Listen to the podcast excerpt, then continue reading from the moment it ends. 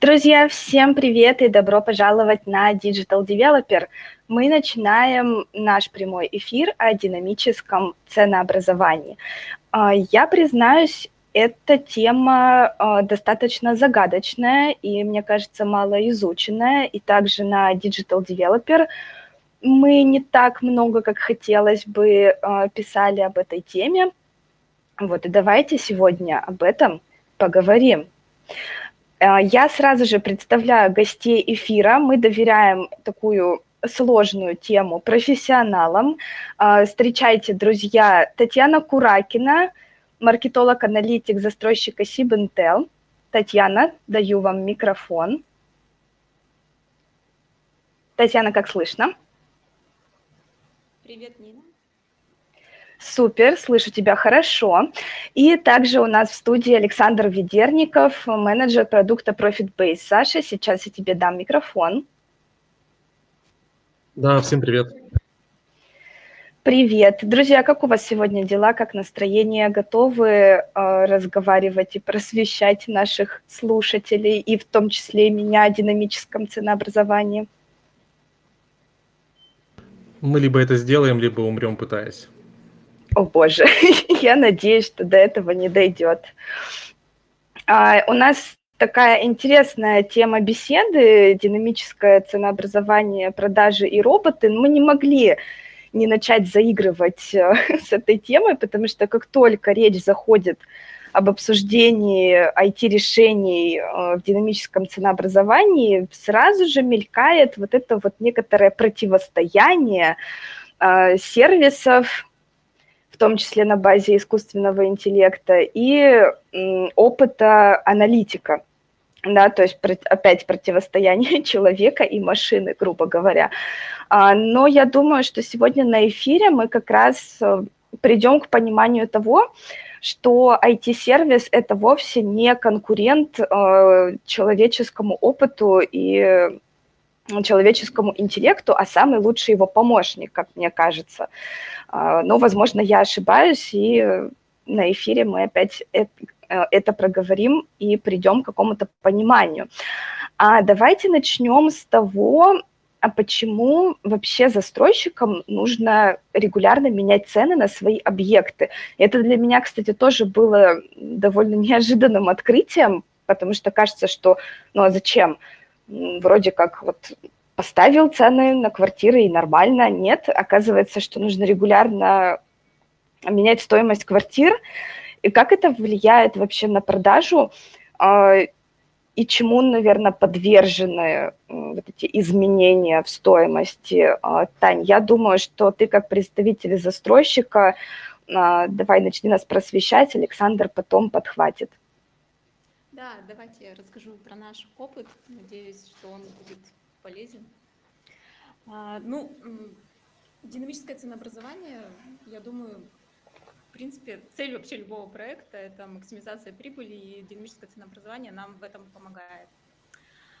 Вот. Э, для того, чтобы максимизировать нашу прибыль, нам нужно выполнить э, две задачи. Ну, это если так в общем – это уравнять э, выбытие, сделать максимально э, маленькую дельту между планом и фактом. Я не говорю о том, чтобы сделать равномерные продажи, потому что это не всегда есть цель. Э, есть цель вот придерживаться плана. Вот. Но, например, ну, опять же, из нашего опыта буду говорить, бывают такие случаи, когда, например, на старте продаж план выполняется, Таня, я прошу прощения, а можешь поправить гарнитуру, чтобы наши слушатели тебя лучше слышали? Так, сейчас лучше? Угу, давай. Угу. Часто так бывает, что на старте продаж мы выполняем план за счет ликвидного ассортимента и в конце проекта остаемся с неликвидным ассортиментом и э, проседаем в э, планах. Вот. Для этого существует динамическое ценообразование. Вторая задача динамического ценообразования – это управление ассортиментом. Вот. Э, управление ассортиментом – это, ну, соответственно, повышение цен на ликвидный ассортимент и, ну, если грубо сказать, и повышение, и понижение цен на неликвидный ассортимент. Вот. Я бы так ответила. Мгм. Может быть, Александр? Саш, тебе есть что добавить?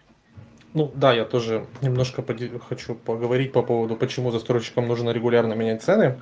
Мне кажется, здесь есть э, несколько ключевых факторов. Да, все правильно, Таня говорит, что мы идем к максимизации выручки, но еще нужно смотреть на себестоимость, да, то есть особенно сейчас, наверное, это очень актуально, а, ввиду геополитической там, повестки, которая у нас существует, что себестоимость строительства, она может из месяца в месяц меняться, а, и иногда, чтобы нам попасть как раз в ту самую там фин-модель изначальную, да, то есть э, получить какую-то прибыль, а, нам нужно менять цены ну, централизованно, да, это первая история. Вторая история непосредственно связана со спросом, то есть мы делаем какую-то квартирографию, когда создаем проект, мы опираемся на какую-то аналитику, а, и рассчитываем на спрос по этим группам. Иногда мы попадаем, иногда что-то меняется, и вот чтобы сгладить вот этот процент изменения, когда мы, соответственно, сделали какую-то квартирографию, там, рассчитывали на такие-то темпы продаж, а, на такую-то вымываемость по группам квартир, и существует динамическое ценообразование. То есть мы, условно, собираем какие-то факторы, и триггеры, и на их основе мы уже делаем выводы для того, чтобы увеличивать э, цену на конкретный объект и увеличивать маржинальность самого продукта, который девелопер предоставляет э, рынку населения. Вот, соответственно, ну, как я сказал, причины, наверное, изменения цен – это себестоимость, это спрос, а также, возможно, это идет еще откуда-то из прошлого, там, когда а, у нас была история с долевым строительством, что в начале, а, ну, когда не было escrow, я имею в виду, а, что в начале у нас, если девелопер отдавал квартиры подешевле, потому что он хочет набрать средства для продолжения своего строительства в том числе, то есть и использовать эти деньги в продолжении стройки. И потом уже эта цена постепенно повышалась, потому что необходимость уже ну, отпадала в использовании этих средств. Но тут, может быть, Таня, ты меня поправишь, потому что это, это предположение мое. Да, Тань, ты поправишь? А, а когда вот мы говорим о регулярном изменении цен, мы вообще о каком а, временном промежутке говорим? То есть это что, каждый день, раз в месяц или а, по ситуации? Все зависит от состояния рынка. Или как это вообще происходит? Можно я тут а, начну? Да, давай. Ага, спасибо. Ну, смотри, я тут регулярное, наверное, хочется сразу же привести к слову динамическое, да, то есть динамическое – это постоянно меняющееся ценообразование, то есть вообще идея такая, что мы меняем цены тогда, когда мы получаем соответствующий триггер на основе там, модели, которые мы построили в рамках конкретного продукта, а, у нас случился триггер, а, и мы сразу же меняем цены. Мы не привязываемся к какой-то конкретному, какому-то конкретному периоду. Если говорить о практике, которая существует в рынке, то она тоже разнится. А, небольшие девелоперы, например, региональные, могут а, использовать какую-то схему повышения цен раз в месяц а, централизованно там, головным там, органом, принимающим решения у себя. А кто-то, крупные девелоперы, например, в связи там, с повесткой частичной мобилизации, которая там сейчас является довольно актуальной, начали менять цены наоборот чаще. Вот, соответственно, ну, на мой взгляд, а, практика может быть разная, но здесь, наверное, Таня пояснит лучше, как со стороны девелопера, как это происходит у них вот, и как меняется. Да, да, да, да. Мне вот интересно, Тань, как у вас это происходит в девелопменте? Как регулярность это мы о каких сроках говорим? Ну, регулярность, э, ну, менять цены раз в месяц, это, наверное, не динамическое ценообразование. Ну, то есть это какое-то ценообразование, но не динамическое. То есть а, Саша правильно сказала о том, что мы видим, да, есть какой-то триггер, мы видим, да, у нас э, что-то поменялось, поменялся спрос, поменялась, возможно, ситуация там на рынке, поменялась себестоимость, и мы понимаем, что мы должны как-то среагировать на это. Вот, поэтому э, очень сложно сказать, какая регулярность. Это очень-очень зависит от многих факторов. Угу. А вот э, насколько сложно проходит согласование нового прайса? Тань, вопрос тебе. Ну, вообще, э, ситуация у нас поменялась именно внедрением, кстати, сервиса динамического ценообразования э, Мгм. изначально, да, это была такая сложная процедура, с- очень бумажная даже. Вот, и э, сейчас, сейчас у нас участвуют в согласовании чаще всего. Это, конечно, в нашей компании это зависит от э, процента изменения цены, но в- чаще всего э, это там, три человека, которые э, в течение там, одного дня мы, даже если у нас есть какие-то корректировки по прайс-листу, вот, Мгм. мы можем изменить цены. Соответственно, как бы процесс несложный и достаточно быстрый. И это ну, очень важно, потому что есть такая история в недвижимости.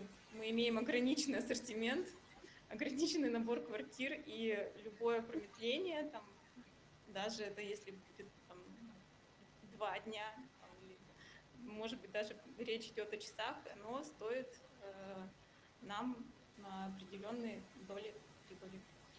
Мгм. То есть это действительно очень динамическое ценообразование получается. А за кем остается вот последнее слово? Кто говорит, что да, цены будут такими? В нашей компании за директором департамента продаж, но я знаю, что есть разные варианты. У всех по-разному. Мгм. А как часто приходится вносить правки и возникают ли из-за этого какие-то проблемы, вот о чем ты сказала, то, что затягивается обновление прайса, из-за этого теряется прибыль? Правки, ну вот я, наверное, вношу правки процентов 30 м, прайс-листов. Я отправляю на доработку вот, э, по просьбе руководителя. Мгм. Но это довольно много, это почти треть. Да, м, А с чем это связано, как думаешь? С чем это связано? Ну, возможно, с э,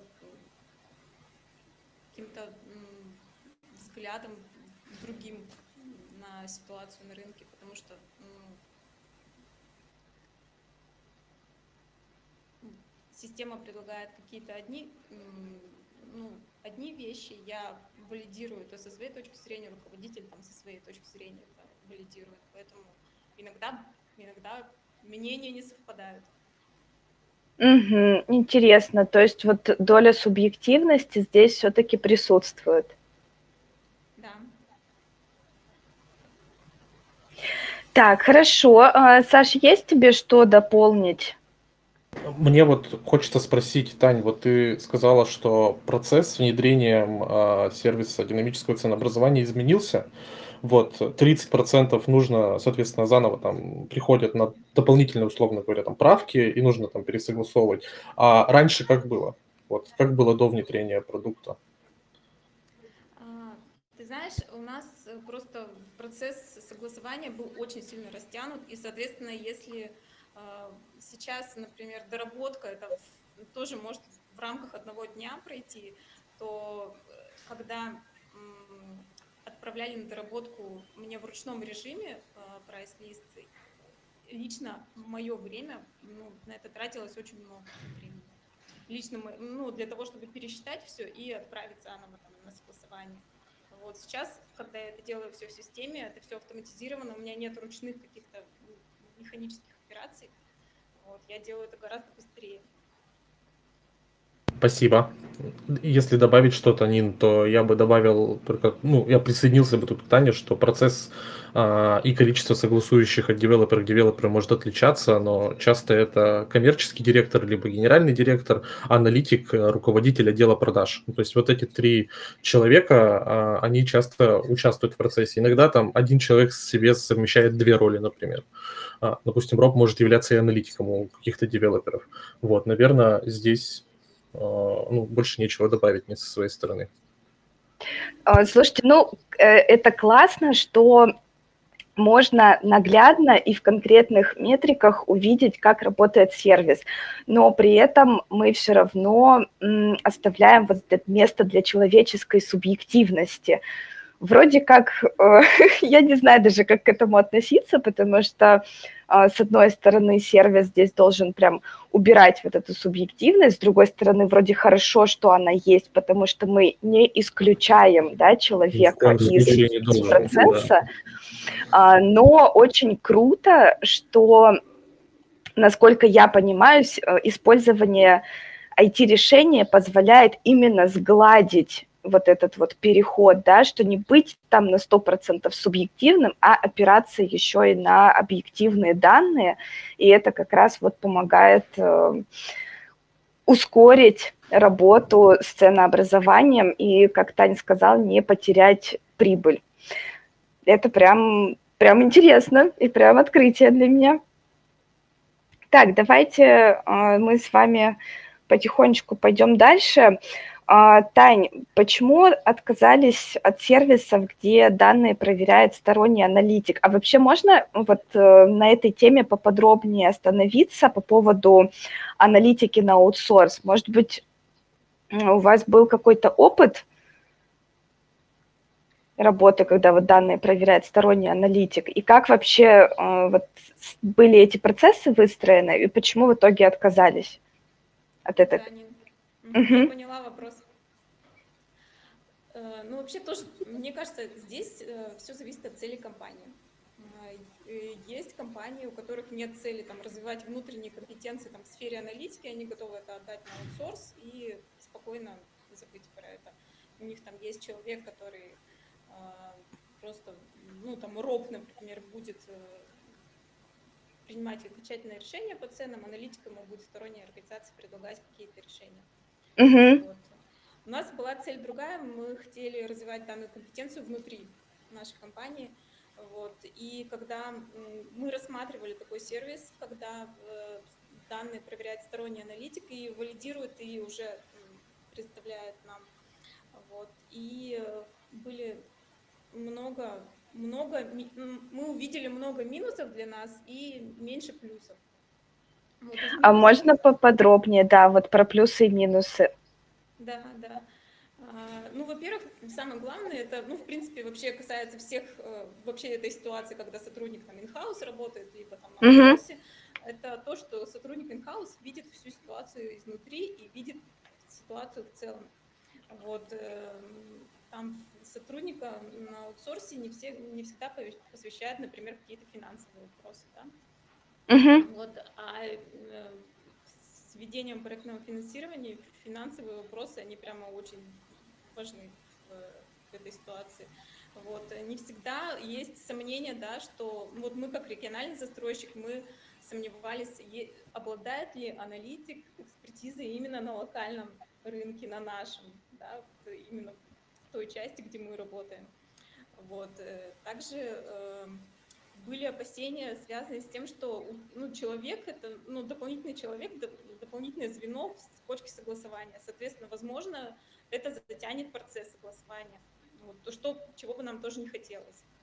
А вот. Э, вопрос доверия еще элементарно стоял. Да? То есть мы понимаем, ну, даже сейчас вот особенно понимаем, да, что процесс интеграции это ну, достаточно трудозатратный по времени, по там, вовлеченности сотрудника процесс, процесс интеграции именно в сервисе динамического ценообразования. И хотелось бы, как бы, чтобы ну, вдруг там у аналитика не будет заявленных компетенций, которые были ну, изначально там компания-подрядчик нам заявляла, а мы уже uh-huh. вроде как потратили на это время и деньги. Вот. Ну, наверное, есть и плюсы какие-то. Вот из, из тех плюсов, которые я вот могу назвать, это то, что, возможно, аналитик со стороны видит ситуацию. Ну, во-первых, он, возможно, работает с большим количеством проектов и видит ситуацию, ну, в целом, да, и uh-huh. более, более масштабно, и, может быть, у него там в этом плане больше компетенции. Вот, ну, для нас все-таки минусы больше превышали плюсы, поэтому мы отказались от этой истории. Вы отказались от этой истории и пришли э, к использованию IT-решения. Вот э, расскажи, как это было, то есть как вы, как эта идея вообще возникла, э, использовать в ценообразовании именно сервис, и как все начиналось? Как все начиналось? Мы э, как я думаю, все застройщики сталкиваются с этой проблемой. Мы э, компания, которая э, работала, работает на рынке давно, но э, вот этот именно проект, это был первый проект в рамках для нас проектного финансирования.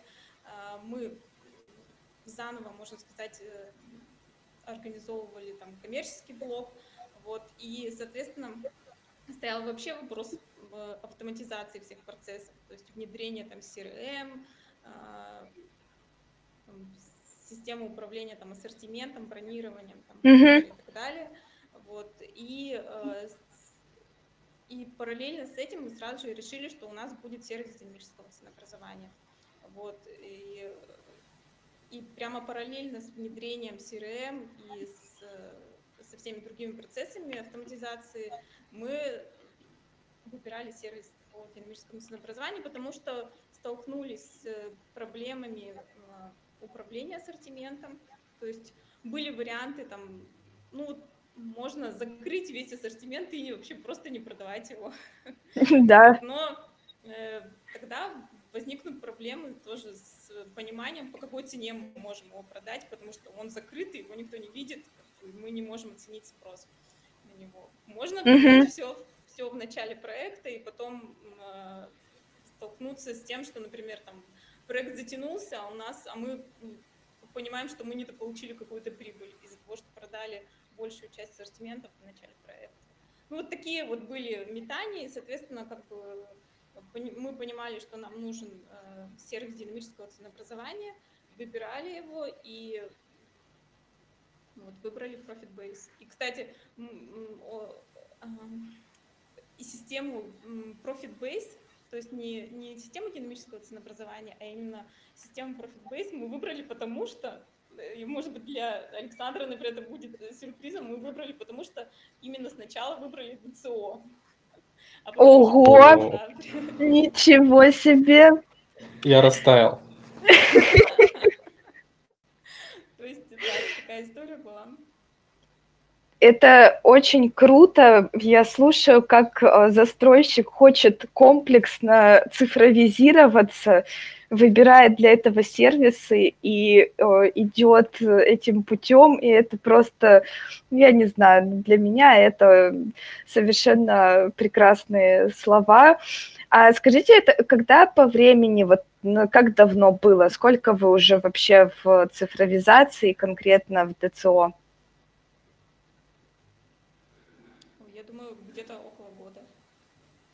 Угу, то есть... Нет, нет, нет, ДЦО меньше, меньше ДЦО, наверное, полгода. Угу. Ну, то есть, в принципе, а, примерно в обозримом будущем уже будет время подводить итоги пользования. Это было бы, да, интересно, интересно узнать. А, Саш, может, у тебя есть какие-то дополнения из э, твоего опыта по другим каким-то застройщикам, ну да, как, я могу, я могу как добавить. Они вообще приходят, да, к использованию сервиса? Ну, к сервису динамического ценообразования приходят двумя путями. Есть, э, ну, здесь будет максимально честно, да, а, очень сложно посчитать упущенную выгоду от отсутствия динамического ценообразования, потому что таким вопросом а, девелопер редко, в принципе, задается. Это фактура, если что, там не моя какая-то фантазия, это исследование, которое мы проводили, вот, и поэтому как я сказал, есть два триггера, которые приводят э, девелопера к ДЦО. Первое, это все-таки, если он задавался этим вопросом и понимает, что теряет деньги. То есть второе, это мода, тренд. То есть динамическое ценообразование – это до сих пор можно считать какое-то ноу-хау в рынке девелопмента. Да, этим пользуются, пользуются многие девелоперы, но далеко не все. Вот. Ну и, соответственно, игроки рынка, там, буду говорить метрикой ERZ, да, единого реестра застройщиков, из топ там 10-20 ERZ, они практически все применяют такие механики, задают этот тренд, и, соответственно, этот тренд становится интересен всем остальным. Далее уже, когда мы начинаем условное общение с девелоперами, мы получаем а, какую-то картину их продукта и можем говорить о том, насколько эта система будет полезна конкретно в рамках текущего продукта, по которому нужно решить вопрос. И здесь речь и о механиках, и о максимизации выручки благодаря этим механикам. Вот, я еще могу поговорить по поводу двустороннего аналитика, если нам тайминг позволяет, либо можем поехать дальше. А что ты хотел сказать по поводу стороннего аналитика? А, ну, опять же, я, я же сказал, что я исследования проводил. Соответственно, мне попадали в пул организации а, девелоперы, которые как раз а, выбирали а, стороннего аналитика как а, продукт, а, ну, систему динамического ценообразования с консалтингом, грубо говоря. И здесь э, я присоединюсь опять же к тому, что сказала Таня, а, зависит от э, ценности, которые девелопер хочет подчеркнуть. Но немножко о цифрах.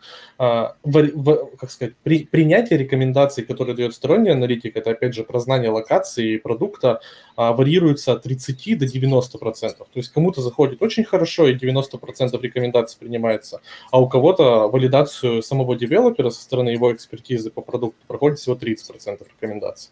Вот. Но при этом эта услуга, она является востребованной у части девелоперов, поэтому она не лишена смысла. Угу, вот то есть мы сейчас э, видим некоторые, так сказать, э, разнонаправленность рынка да, в вопросе ценообразования, что кто-то э, исключительно in-house занимается э, установкой прайса, кто-то доверяет э, это на аутсорс, и еще часть таких вот прогрессивных э, застройщиков, которые хотят идти путем оцифровки своих процессов, применяют э, сервисы. И все три пути, они как бы сейчас на рынке имеют место быть. Ничто из этого сейчас не считается антитрендом, но я думаю, что сервисы приковывают к себе именно наибольшее внимание как раз вот, да, за счет своей инновационности и такого ноу-хау. Я бы добавил, что in-house тоже подразделяется на in-house на экспертизе, то есть на, на экспертности mm-hmm. девелопера, и in-house на создании системы внутри девелопера. То есть такие застройщики тоже есть, которые строят внутри IT-контура своего себе систему динамического ценообразования. Угу. А, так, друзья, у нас здесь э, хотят задать вопрос. Я напоминаю, у нас действует открытый микрофон. Вы можете высказываться голосом, задавать вопросы спикерам, либо просто рассказать а, что-то по теме нашего сегодняшнего эфира. А, так, Кир, я даю тебе микрофон. Всем привет в этом чате. У меня привет. такой вопрос. Э, а ты кто? Э, меня, меня зовут Кирилл Баскаков, продукт-менеджер а, компании Intelcon. Мы занимаемся внезапно цифровизацией недвижимости.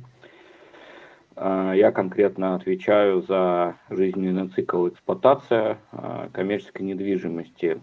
И по ценообразованию у меня вот такой вопрос. Имеет ли смысл майнить данные, которые финансово-экономические, да, которые образовались на этапе застройки, чтобы строить какие-то аналитические дашборды на этапе эксплуатации. Вот интересует мнение коллег.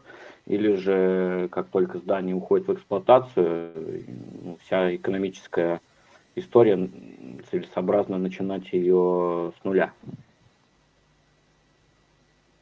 Так, друзья, а кто ответит на этот вопрос? Давайте, мне кажется, обоим есть что сказать. Кто начнет? Ну, могу я начать, если Таня не против. Да. Ага. Давай. Я, я бы уточнил, а, то есть речь о том, а, насколько та, допустим, ну, та динамика цен на квартиры, которая была в процессе продажи, а, может быть полезна уже в процессе эксплуатации. Уже, то есть, ну, да, конечным потребителям. Все так, но не только квартира, но и мультифункциональные комплексы. Угу.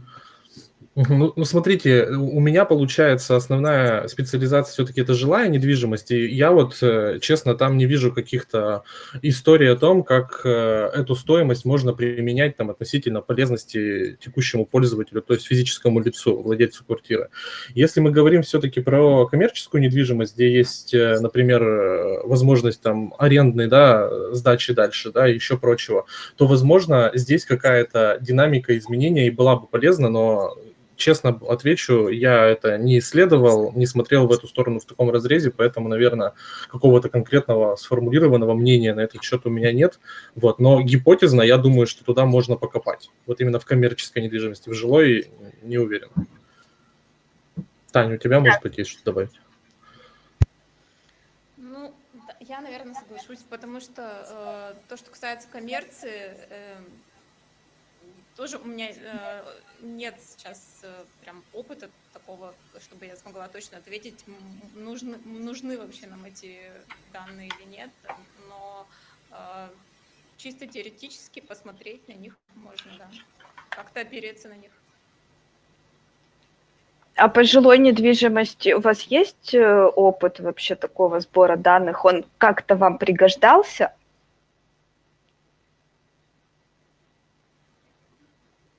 По жилой недвижимости, к сожалению, нет, потому что мы в процессе строительства. У нас нет помещений сданных в эксплуатацию. Ага, ну тогда у вас есть шанс поучаствовать в этом эксперименте и посмотреть, пригодятся вам эти данные потом или нет. Мы управляющие компании, э, ну, жилая это недвижимость коммерческая, там, промышленная, да, линейные объекты или или эксплуатантам а, строим интерактивные дашборды, да, динамические, а, интеллектуальные. Вот. И э, там э, показываем, как те или иные решения э, влияют на монетизацию, да, как сезонность влияет, какие-то управленческие решения, там, учет ресурсов, да, вот, энергопотребление. И вот э, гипотеза, собственно, состоит в том, которую мы сейчас тоже с коллегами проверяем, есть ли смысл вот на этапе застройки, да, вот непосредственно чуть ли даже не смет подтягивать эти э, финансово-экономические э, данные, да, чтобы строить какие-то аналитические модели и подсказывать в том числе и в управлении. А, слушайте, Кирилл, ну это интересная действительно мысль. Давайте, как только у вас какие-то данные появятся, выходите на связь Digital Developer а, и посмотрим, что интересного здесь можно будет написать. А, так, если ни у кого вопросов нет, поднятых рук пока нет, давайте двигаться дальше. А, я предлагаю сейчас поподробнее поговорить вообще про сам э, сервис динамического ценообразования. Давайте здесь немножко, ну, не знаю, может, пофантазируем, представим вот сервис динамического ценообразования мечты застройщика. Вот какой он э, должен быть, какие потребности в идеале он должен закрывать, и э, как должен строиться вот механизм вот его работы с точки зрения пользователя. Ой, пользов... Господи, все. Все, заговорилась, друзья. Э, с точки зрения пользы для застройщика. Вот, э, Тань, расскажи, что для тебя идеальный сервис динамического ценообразования? Да, да, я поняла, что это ко мне вопрос. Ну, я могу сказать, что мы хотели получить от э, сервиса динамического ценообразования. То есть у нас были такие критерии основные. Мы хотели сократить количество механической работы, uh-huh. автоматизировать процесс, а, но при этом хотели сохранить право корректировки там, и рекомендации, которые выдает сервис, и а, нам важно было, чтобы компания, которая занимается внедрением ДЦО, там, обладала каким-то уровнем экспертности в этом вопросе. Вот. И, собственно говоря, ну, то, что касается там, картинки, ожидания, реальность, uh-huh. с, э, ожидание совпало с реальностью, где-то даже реальность э, превзошла ожидания. Вот, то есть мы, мы получили сервис, который в одном окне я вижу всю информацию по проекту, мне не нужно там куда-то заходить выгружать какие-то данные дополнительно, то есть я вижу э, темпы продаж, статистику, э, план факт, э, сроки завершения продаж, вижу прогнозы по выручке, вот, и сразу же вижу рекомендации, которые мне выдает система. Вот, соответственно, когда какие-то объекты начинают вымываться, я сразу же в моменте могу это все увидеть и а, посмотреть рекомендации, скорректировать и отправить на согласование. А Можно сразу, Таня, вопрос для тупых. А что такое вымывание объектов? Они куда деваются потом? Я извиняюсь, но просто вот мне интересно, что это. Я уже много раз слышала этот термин. Расскажи, пожалуйста. Есть эм, типы квартир, ну, есть определенные типы квартир. То есть Мгм. есть, э, у них разные характеристики.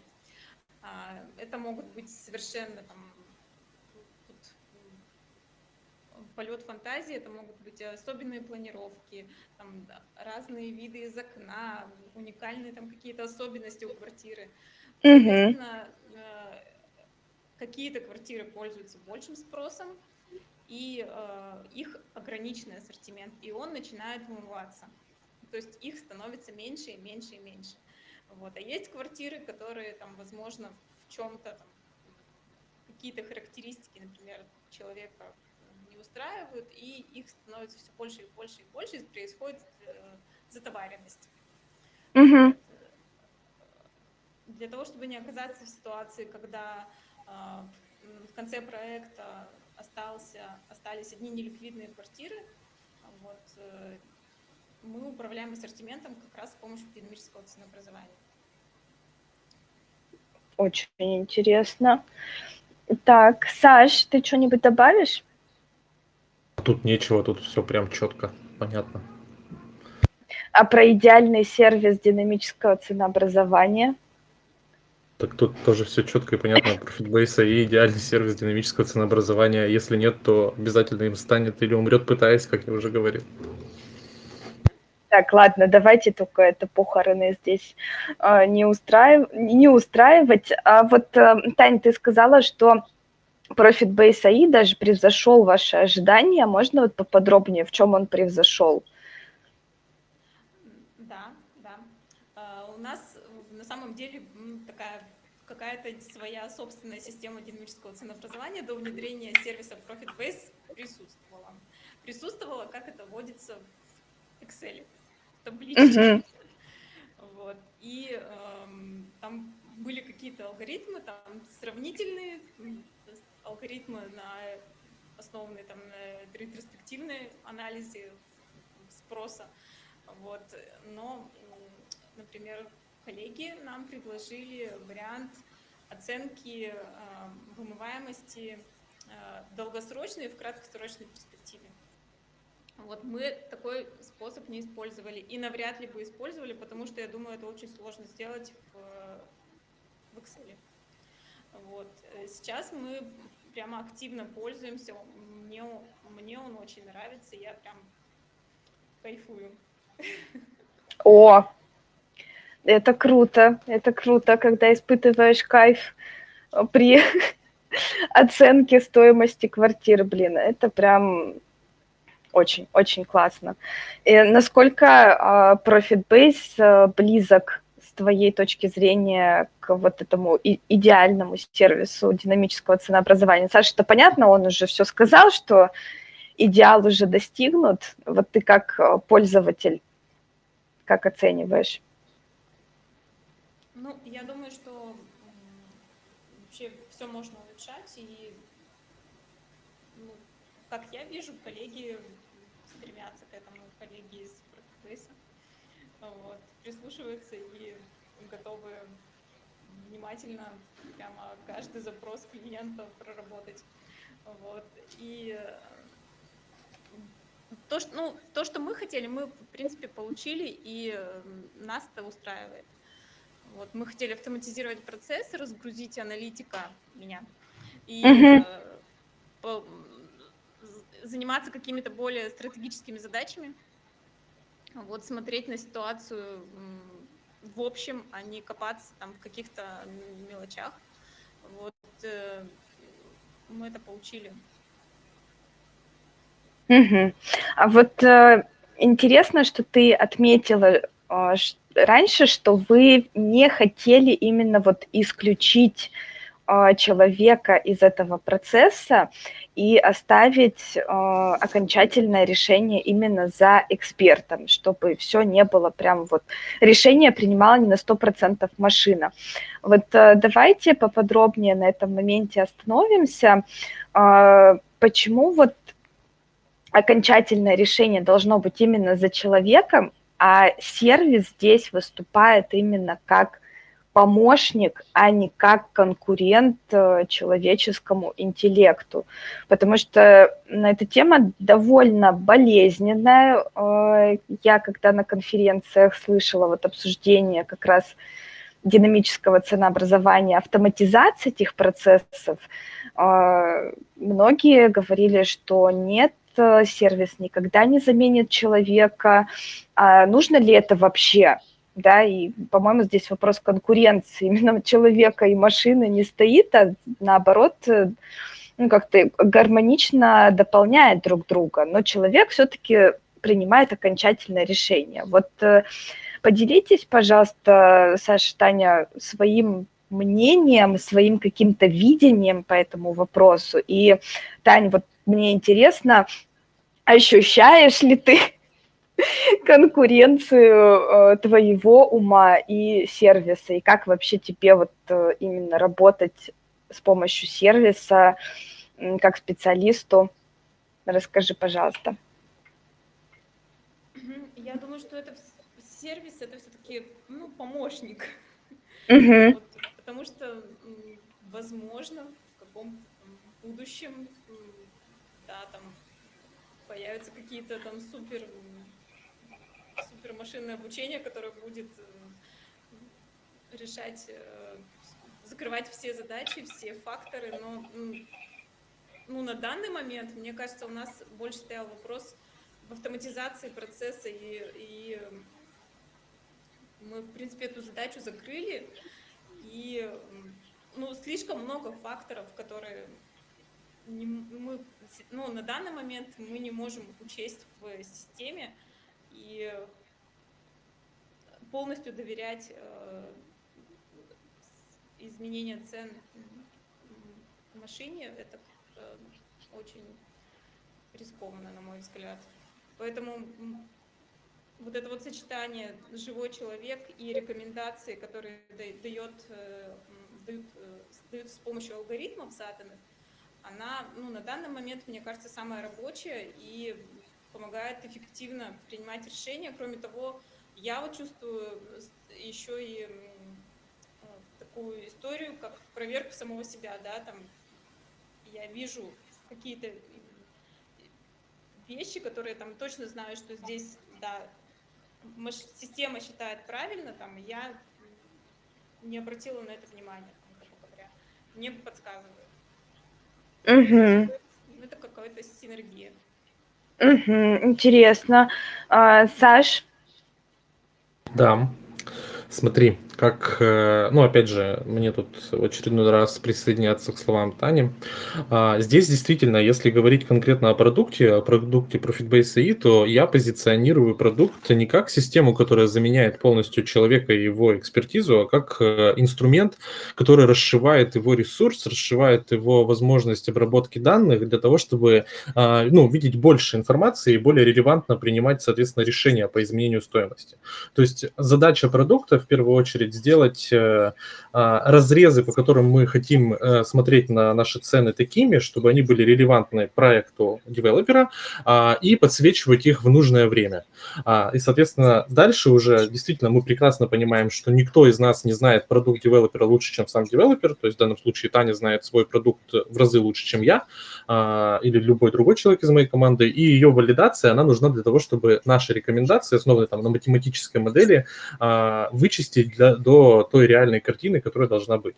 Вот это распространенный, наверное, самый распространенный сценарий а, в рынке работы динамического ценообразования. Но так как мы говорим все-таки про динамическое ценообразование, в системе присутствует возможность автоматического применения рекомендаций. То есть в рынке запроса такого, как я говорил уже, ну, частотно его нет, вот, но если мы хотим принимать э, все рекомендации полностью положиться на математическую модель, то система позволяет это сделать без всяких каких-то трудностей, дополнительной настройки. Вот, ну а так, в остальном я с Таней абсолютно согласен, что здесь очень важна экспертиза и знание своего продукта, соответственно, насмотренность в нем. Угу. Так, хорошо. А вот э, давайте немножко еще вернемся чуть назад. Уже затрагивали этот вопрос, но давайте тоже поподробнее и прям как-то вот э, по полочкам мы как-то подытожим. Вот как изменился процесс согласования прайса после внедрения а, Profit Base AI? Вот как было до, Тань, ты об этом уже говорила, но поподробнее на этом остановимся. Вот как было до и как стало после? Да, я уже говорила о том, что процесс ускорился. Еще бы хотела добавить, что он стал достаточно прозрачным. То есть э, все сотрудники там, коммерческой службы, коммерческого блока имеют доступ к, э, к системе, к сервису Profit AI и, uh-huh. в принципе, могут оценить и посмотреть, а, почему вот на данный момент принимается такое решение по ценообразованию. Вот, ну, то есть ситуация такая достаточно прозрачная для всех, не только для меня, там, человека, который это все рассчитывает, но и для э, других э, моих коллег, которые ну, просто э, им приходится с этим работать. вот. uh-huh. они, они видят ситуацию, видят в целом, как на основе чего я принимаю решение. Uh-huh. И предлагаю какие-то вещи.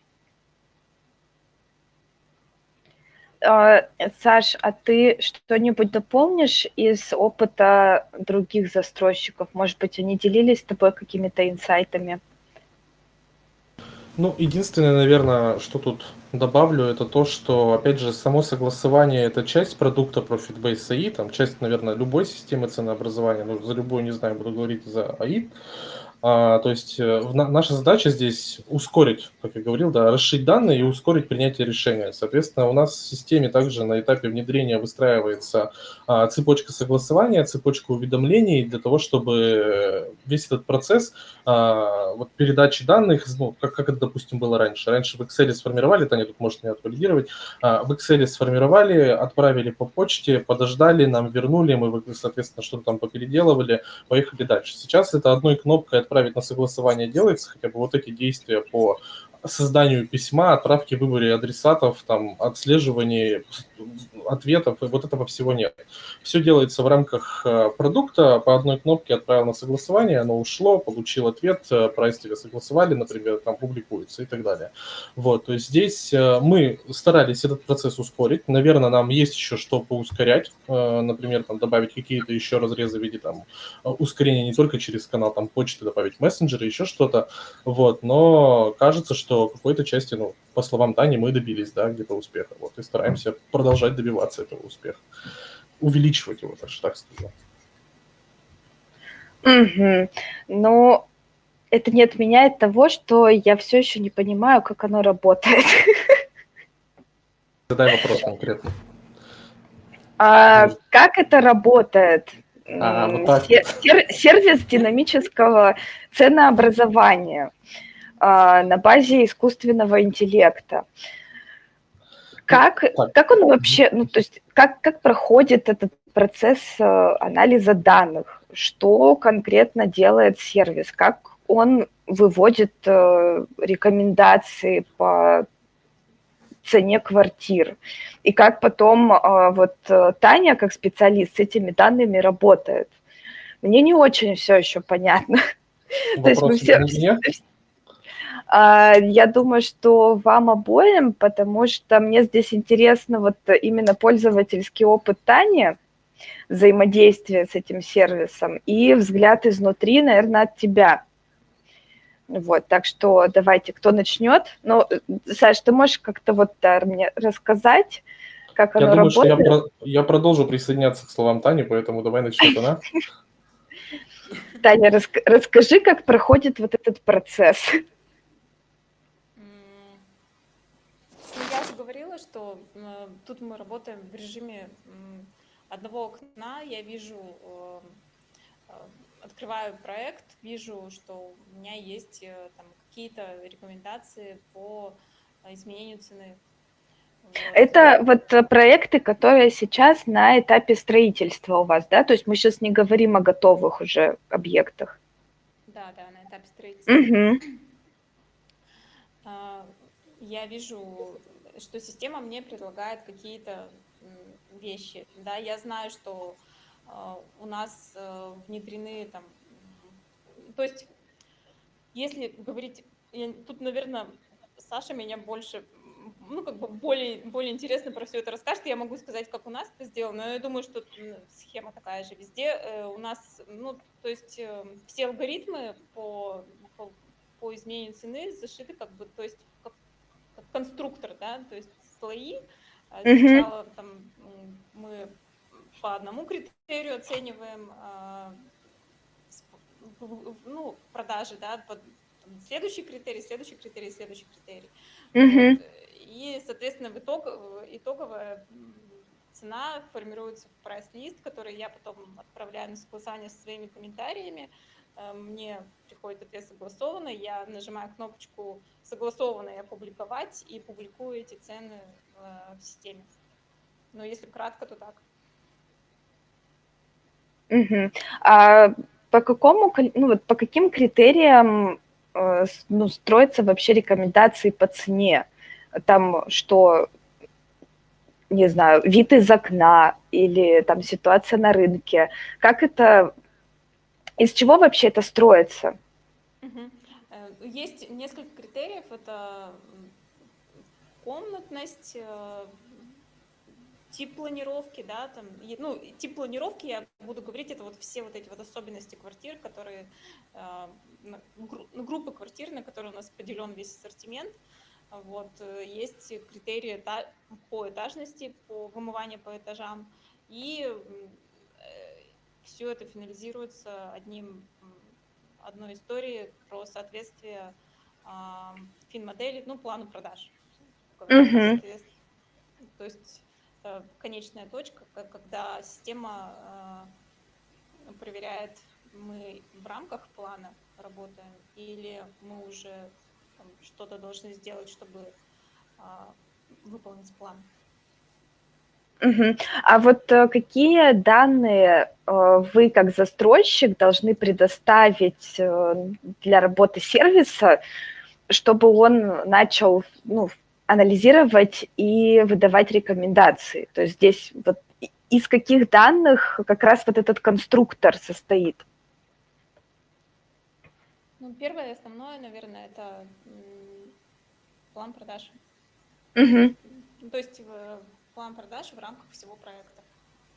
А В разрезе площади, там, количества квартир. Ну, тут, конечно, зависит э, от компании, я думаю, там, ну, ну, желательно в разрезе и ассортимента тоже. Вот. Площадь, цена, э, количество. Мгм. Хорошо. А, Саш, дополни, пожалуйста. Ага. Ну, давай попробую еще чуть даже расшить, да, вот почему и как это все работает. Э, Начну, да, с того, что правильно Таня говорит, присоединяюсь, а, что девелопер предоставляет нам, получается, свой план продаж, а, и предостав... мы, мы настраиваем интеграцию с его системой, где у него, соответственно, биллингуются а, все продажи текущие, то есть изменения картины продаж, да. Вот, это является такой условной мастер-базой, на что мы смотрим, например, в алгоритмах по вымываемости, да и, в принципе, в других групп- группах алгоритмов. А, Какие разрезы, да, то есть у нас есть. А, Мы используем а, в основном а, чаще всего алгоритмы по вымываемости, у нас их 5 штук, и они являются таким условно корнем для любой системы динамического ценообразования. Также у нас есть от- алгоритмы по отклонению от плана продаж, а, алгоритмы по эластичности темпов продаж, и у нас также были подходы к ML-алгоритмам различным. Вот. Ну, в общем, довольно обширное количество механик, которые мы можем конструировать в разные мета-алгоритмы, так мы это называем, да, вот э, то, что говорила Таня, пошаговую историю с изменением. Вот. Э, их у нас 14 штук. Так, Нина, я себя слышать стал. Через тебя. Ага. Вот, соответственно, мы получаем данные а, от девелопера, а, которые динамически меняются. После этого мы смотрим а, на ту модель, которую мы построили на стадии там, проектирования, которую можно менять в ходе уже промышленной эксплуатации системы, если там какая-то картина продаж изменилась, и мы видим, что другая механика будет работать лучше. И, и сформируем рекомендации при каком-то получении какого-то триггера. Вот у нас формируется, ну, есть возможность сформировать прайс-лист, пройтись как раз на то, что мы уже обсуждали, и принять его. Вот, наверное, как-то так, может быть, я что-то упустил, Таня, добавь, если я что-то упустил.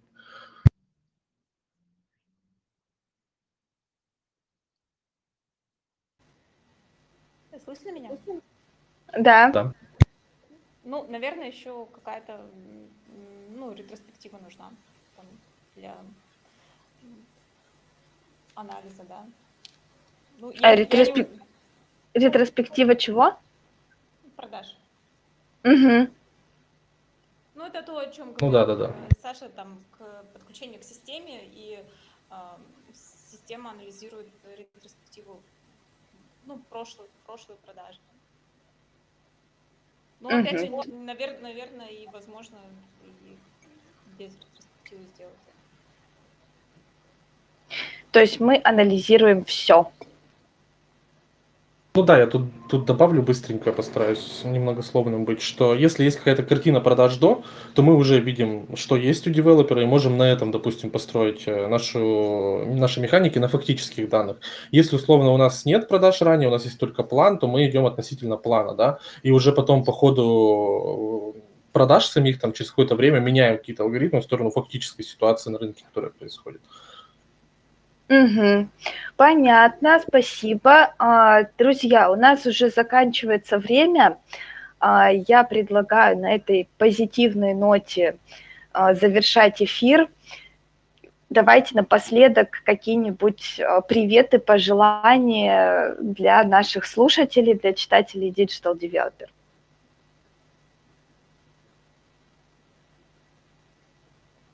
Тань, я буду присоединяться, давай.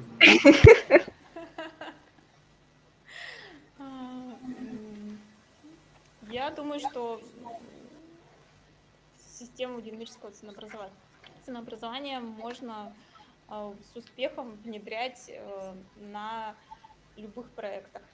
Вот, то есть у нас было, были сомнения, там, а возможно, нам на каком-то маленьком проекте, у нас не очень большой проект, мы, там, может быть, нет. Я думаю, что да, и, и на большом проекте, и на маленьком проекте это работает. Если, угу. у если у кого-то есть еще сомнения по этому поводу. Ну, мне без шансов, я присоединяюсь, да, действительно это так, то есть у нас есть э, различные возможности по внедрению для действительно небольших продуктов, есть э, а, более серьезные, сложные там механики и системы для больших продуктов, все, собственно, зависит от того, а, какие разрезы хочет видеть девелопер у себя, мы все это обсуждаем при предпроектном обследовании и, соответственно, формируем уже какое-то предложение. Вот если говорить еще о том о запросе Нина говорил, надо передать привет. И я передаю привет обязательно всем, кто нас слушает, всему э, рынку. Вот, если у кого-то остались вопросы по динамическому ценообразованию, э, можно на меня кликнуть в списке участников, написать мне, я обязательно отвечу. Вот, всем хорошего дня, рад был пообщаться и прийти сюда. Спасибо, друзья, спасибо, что вы пришли к нам, рассказали много интересного по такой довольно сложной теме. Таня, спасибо огромное за твой опыт застройщика. Саша, спасибо за твое мнение со стороны именно продукта. Я думаю, что всем было очень интересно и полезно послушать. Ну и, друзья, конечно же, наши дорогие слушатели, спасибо вам, что вы были здесь с нами задавали вопросы и оставайтесь на Digital Developer. Всем спасибо, всем хорошего вечера, пока-пока. Спасибо.